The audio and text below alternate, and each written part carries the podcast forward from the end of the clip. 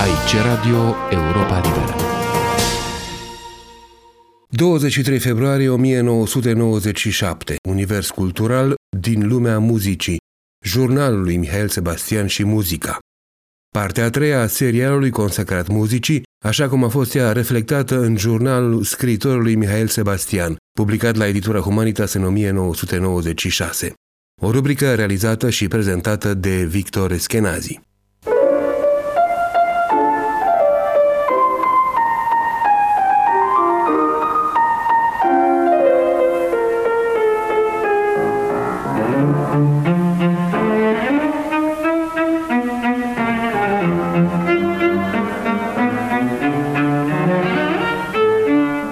Parcurgem în continuare notațiile muzicale ale jurnalului lui Mihail Sebastian, în recent apăruta ediție îngrijită de Gabriela Omăt și Leon Volovici la Editura Humanitas. Notații care, odată cu apropierea celui de-al doilea război mondial, tind treptat să se rarefieze, căpătând în același timp un rol mai pregnant în ceea ce ar putea fi numită compoziția muzicală pe care o reprezintă jurnalul în sine. Anii războiului, superbe și tensionate pagini, document istoric și literar, scrise cu adevărata arta contrapunctului, în care linia melodică a mărturilor muzicale trece undeva pe un plan secundar, dominante devenind notațiile alternante despre mersul operațiunilor militare și persecuțiile evreiești. nouă aprilie o mie nouă sute treizeci și opt, aseară am deschis întâmplător aparatul meu de radio, la care nu mai umblasem de vreo două luni de când s-a stricat ultima oară. Meteahna lui ultimă e că nu prinde decât Budapesta pe toată gama de unde. Dar întâmplarea a făcut să găsesc aseară un foarte frumos concert. Mozart, concertul pentru două piane și orchestră, simfonia la major, un bun ceas de muzică și plăcerea regăsită de a fi singur.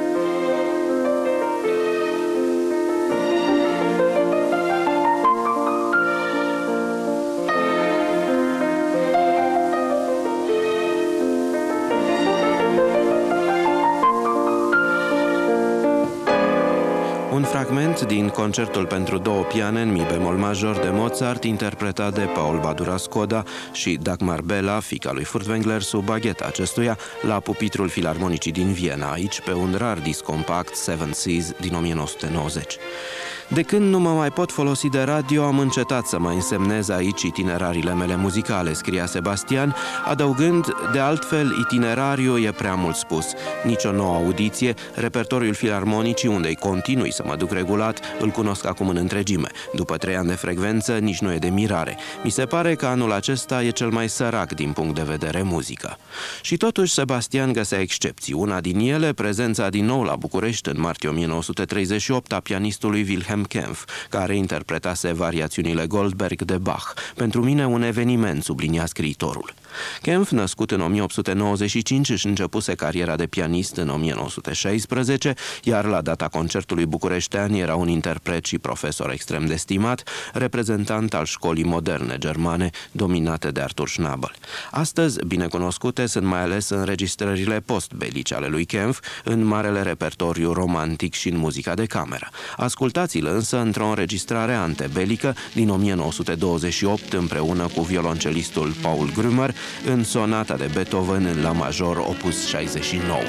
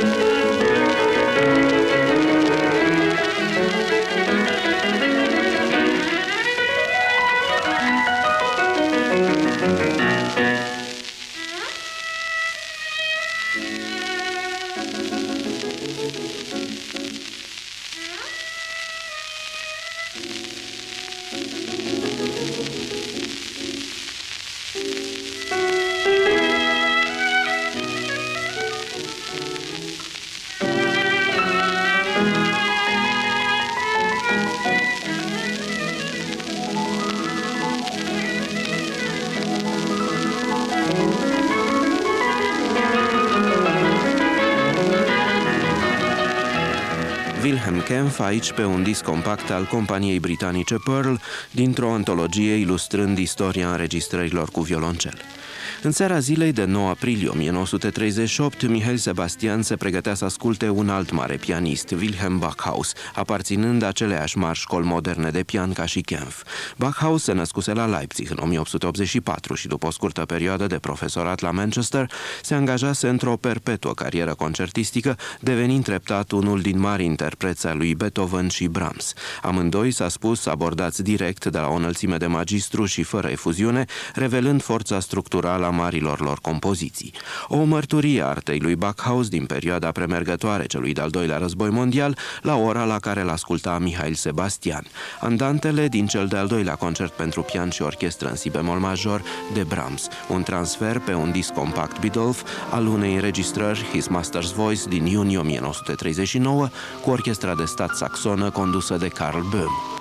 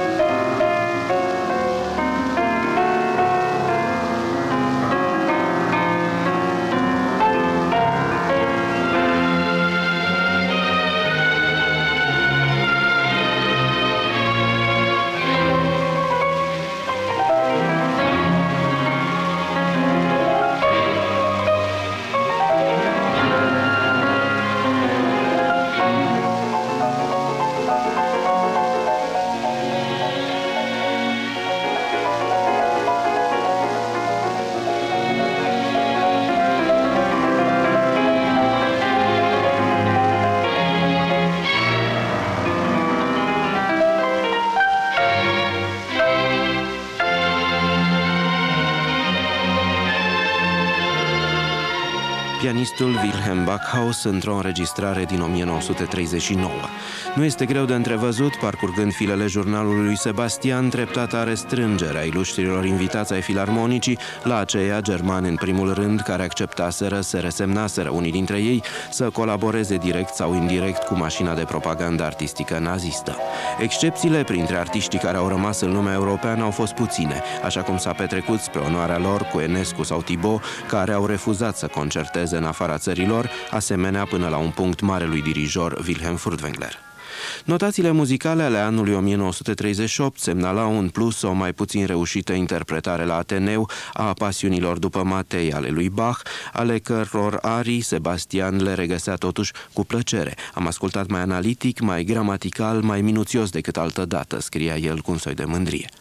Un an o mie nouă sute treizeci și opt marcat pentru scriitor de moartea lui Blecher, internarea în lagărul de la Miercurea Ciuc a foștilor săi prieteni, deveniți militanți legionari, Nae Ionescu, Mircea Eliade, marcat de represiunea din toamnă declanșată împotriva asasinilor legionari ai lui Duca și ai lui Stelescu. Un an în care nota de asemenea cu un trist umor foarte omenesc: sunt nebun, nu am un ban, trăiesc din mici împrumuturi de la zi la zi, îmi lipsesc uneori o sută de lei, nu am de tramvai, nu am mărci pentru o scrisoare, sunt momente în care nu mai știu nici de la cine să cer, nici mai ales cum să cer, căci îmi crapă obrazul de rușine și sărăcia pentru mine, mai ales o suferință de orgoliu, nu una fizică. Și totuși plănuiesc un voiaj în Italia. Anul o mie nouă sute treizeci și nouă avea să-i adâncească starea amintită. Încep să înțeleg de ce sărăcimea nu poate face revoluții. Degradarea fizică distruge resursele demnității. Revolta e un lux, nota la douăzeci și unu mai, după ce, cu exact două luni mai devreme, calificase nimicirea Cehoslovaciei ca pe o dramă personală. Citeam ziarul pe stradă cu detalii despre intrarea lui Hitler în Praga și aveam lacrimi în ochi.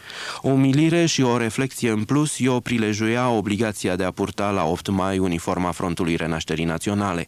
Cum m-aș purta într-un lagăr de concentrare, presupunând că scrisul meu ar putea cândva să aibă oarecare însemnătate pentru un cititor îndepărtat?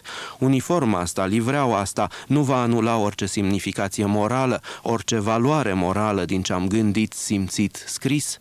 Muzica rămânea ca de obicei un ultim refugiu. Își recapitula în gând repertoriul cunoscut în zilele unei penibile concentrări în armată și, revenit seara acasă, reasculta concertul său mozartian preferat, Jeune Homme, care, nota el la douăzeci și doi iulie, devine din ce în ce mai frumos. Andantinoul e unul din cele mai pure, mai triste și mai străvezi lucruri din muzică.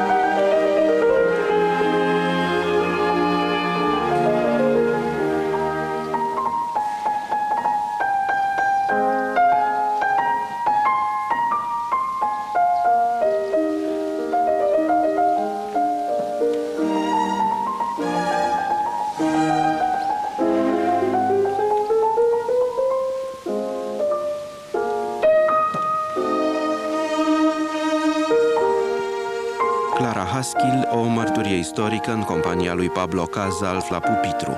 Haskell, care în iulie o mie nouă sute treizeci și nouă îi scria între altele lui Dinu Lipati de departe: Bucureștiul se poate auzi uneori perfect prin radio și asta, concertele lui, nu aș vrea să scap. Același radio care, după anexarea Danțigului în septembrie, anunța omorârea lui Armand Călinescu de către legionari. Acasă la el, câteva zile mai târziu, Sebastian asculta din nou andantele mozartian, care îmi servește de refugiu. La optsprezece octombrie o mie nouă sute treizeci și nouă, Sebastian împlinea treizeci și doi de ani. Mă simt bătrân, urât, uzat. Nu-mi face nicio plăcere să mă uit în oglindă. Mi-e uneori silă de omul ăsta palid, cu ochii vineți, cu ochelie care se accentuează și totuși cu încă nu știu ce aer de tinerețe ostenită. Câteva zile mai târziu își nota ceea ce numea singurele mele odihne, uitări, puțină muzică, Enescu, sonata de Franck, două de Beethoven, sinfonia a patra de Brahms, ca niciodată frumoasă. Începuse războiul presimțit cu atâta timp în urmă și la douăzeci și șapte octombrie Sebastian nota achiziționarea unui nou aparat de radio, un Philips mare cu patru plus unu lămpi, și am ascultat nenumărate lucruri pe toate lungimile de undă, Bach, Mozart, Beethoven. Azi dimineață, de la un post german, asculta totuși cu remușcări uvertura Egmont.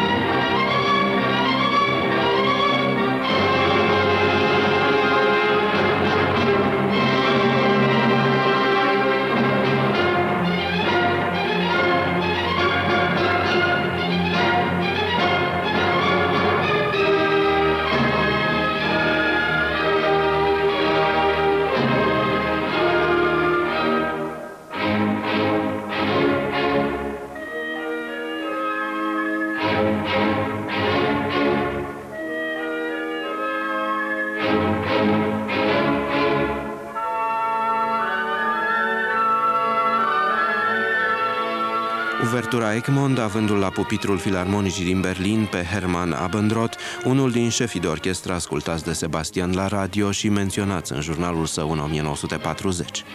E inutil să mă otrăvesc cu cafele și țigări, e inutil să mă amețesc cu muzică, e inutil să-mi impun insomnii cu titlu de pedeapsă, totul e inutil, nota Sebastian în decembrie o mie nouă sute treizeci și nouă, pentru a reveni o lună mai târziu obsesiv. Ascult cu neplăcere, ba chiar cu remușcare, posturile germane, chiar când dau muzică. Ceea ce se întâmplă acum în Polonia cu evrei ocupați de hitleriști este dincolo de orice oroare. și în aceeași lună mă gândesc că preferința mea exclusivă pentru Mozart, Bach, Haydn și în parte Beethoven începe să fie în muzică o formă de comoditate, poate chiar de lene. Cu ei sunt pe un teritoriu cunoscut, îi pot asculta cu plăcere, fără eforturi de atenție, aproape fără colaborare. Cred că n-am destulă curiozitate și nici destul discernământ ca să trec mai departe. Pentru Mihail Sebastian începuse un an de mari frământări, în care, scria el în iunie, în momentul ocupării naziste a Franței, totul e ca moartea unei ființe scumpe. Nu înțelegi cum s-a întâmplat, nu crezi că s-a întâmplat. Mintea e oprită pe loc, inima nu mai simte nimic. De câteva ori m-au podidit lacrimile. Aș vrea să pot plânge. Un an avea să-l rezume el în ianuarie o mie nouă sute patruzeci și unu, un an tragic, an de coșmar, an plin de spaime, de mizerii, de nenorociri. Ajunsesem la un fel de stupoare care mă făcea să primesc fără revoltă, ca prin somn, atâtea lovituri câte au urmat. Excluderea din barou, concedierea de la fundație, trimiterea la sapă în detașamentele de muncă. Unul din ultimele momente de liniște îi le prilejuise la radio concertul prins de la Viena cu marea mesă în si minor de Bach. Divin de frumoasă, cel puțin Benedictus, mi s-a părut îngeresc. De mult n-am avut o atât de clară emoție în muzică.